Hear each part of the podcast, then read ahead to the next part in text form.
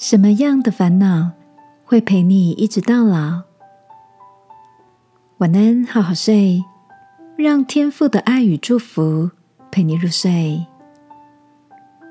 朋友晚安，今天的你在想着什么事呢？你还记得小时候会为着哪些事烦恼吗？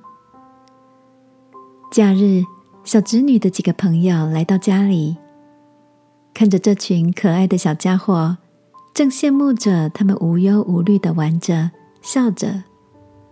突然又好奇，他们真的是无忧又无虑的吗？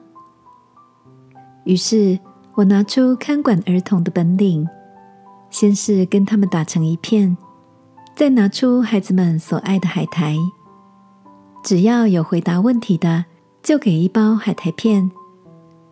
当我问到姑姑在问你们哦，平常哪些事情让你们生气或难过不开心的吗？没想到孩子们的忧虑倒也不少，掏心掏肺地说 Jerry 拿我的玩具不还我， Anna 不跟我玩，作业被罚写，上课不能讲话，要倒垃圾，还有最妙的是要洗完澡才能玩手机，都成了他们的烦恼。孩子们的答案让我强忍着笑，又要配合着很苦恼与认同。我心想，天父看我们也是这样的吗？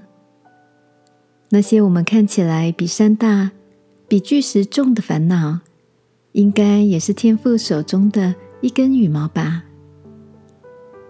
耶稣要我们抬头看看天空中的飞鸟，不种也不收，天父尚且养活他们。亲爱的，你的心里都住着哪些烦恼、恐惧、沮丧呢？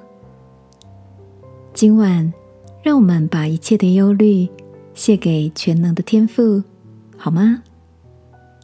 因为他顾念着你。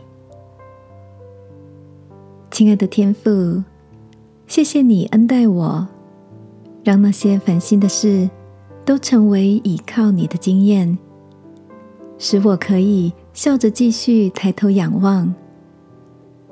祷告，奉耶稣基督的名，阿们。